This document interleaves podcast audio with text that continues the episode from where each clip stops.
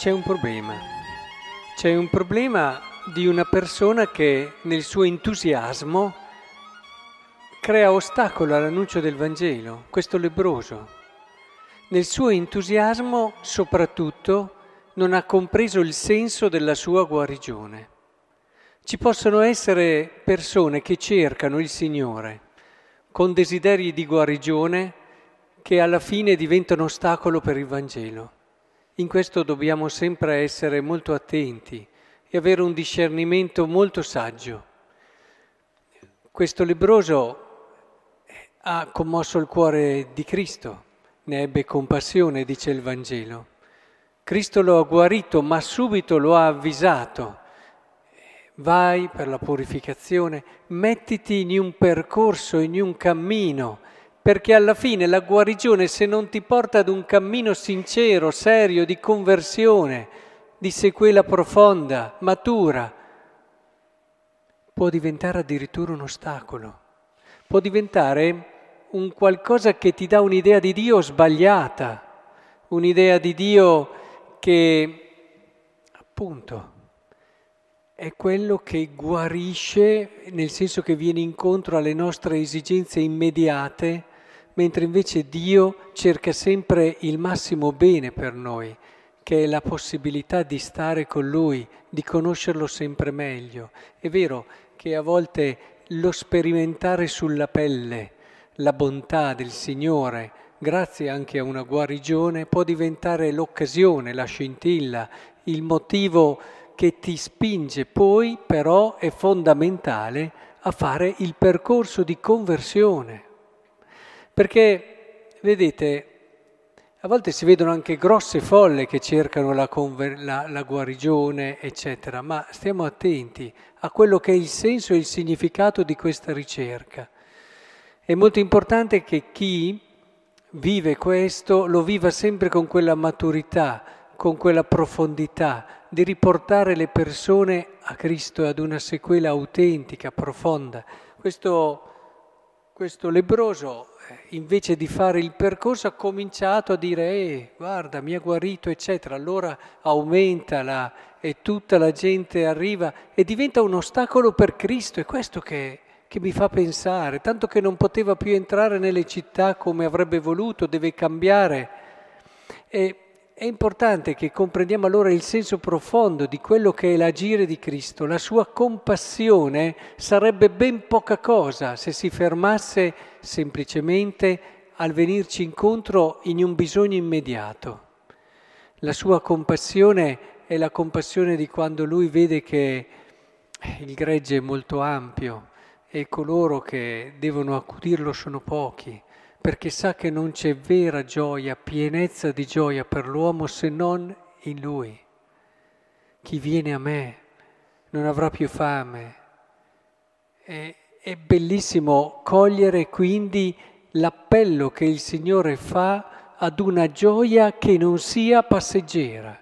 Perché, diciamocelo sinceramente, dopo la guarigione credete che i problemi fondamentali siano tolti?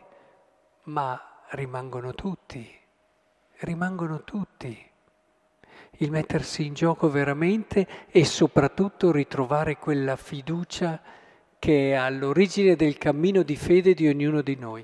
Mi ha molto colpito la prima lettura perché, non so se ci avete badato, eh, intanto si fa vedere un Dio, un Dio come, come è bello che sia, cioè non quei Dio panettoni, no, cui va bene tutto, che perdona tutto, quasi impassibile, ma che amore è? Un amore che non si arrabbia quando ti vede che stai sbagliando, ma che amore è? Un amore che è molto significativo. Qui si, si cita il Salmo che poi abbiamo pregato, il novantaquattro nel Salmo responsoriale. Perciò mi disgustai di quella generazione, dissi, hanno sempre il cuore sviato, non hanno conosciuto le mie vie. Così ho giurato nella mia ira, non entreranno nel mio riposo. Certo, è un Dio che si arrabbia anche. È come se si arrabbia, ma vorrei vedere una persona che ama che non si arrabbia mai. Ma che amore è? Un amore molto sospetto. Un amore di chi sta sempre un passo alla fine non si lascia coinvolgere più di tanto, puntando ad una tranquillità che alla fine dice: ma io non mi arrabbio, io perdono tutto, sì, ma vuol dire che allora quella persona lì non l'hai fatta entrare davvero nella tua vita. Vuol dire che non ti sei coinvolto tutto, e Dio si è coinvolto completamente nella storia dell'uomo. Ed è per questo che si arrabbia, e si arrabbia sul serio. C'è da dire che però l'ultima parola di Dio è sempre la parola della compassione. Questo è vero. Perché questo lo caratterizza, ma questo non vuol dire che non si arrabbi. E, ed è importante vedere come alla fine, qui si dice: esortatevi piuttosto a vicenda ogni giorno, finché dura questo oggi, perché nessuno di voi si ostini sedotto dal peccato. E che cosa ci seduce il peccato? In che cosa ci seduce? Siamo infatti diventati partecipi di Cristo a condizione di mantenere salda sino alla fine la fiducia che abbiamo avuto fin dall'inizio. Va a colpire lì il peccato, perché all'inizio di un cammino maturo di fede c'è sempre la fiducia. Chiedetevelo, che cosa c'è all'inizio del mio cammino di fede? È importante chiederselo ogni tanto. C'è la paura? Non si sa mai.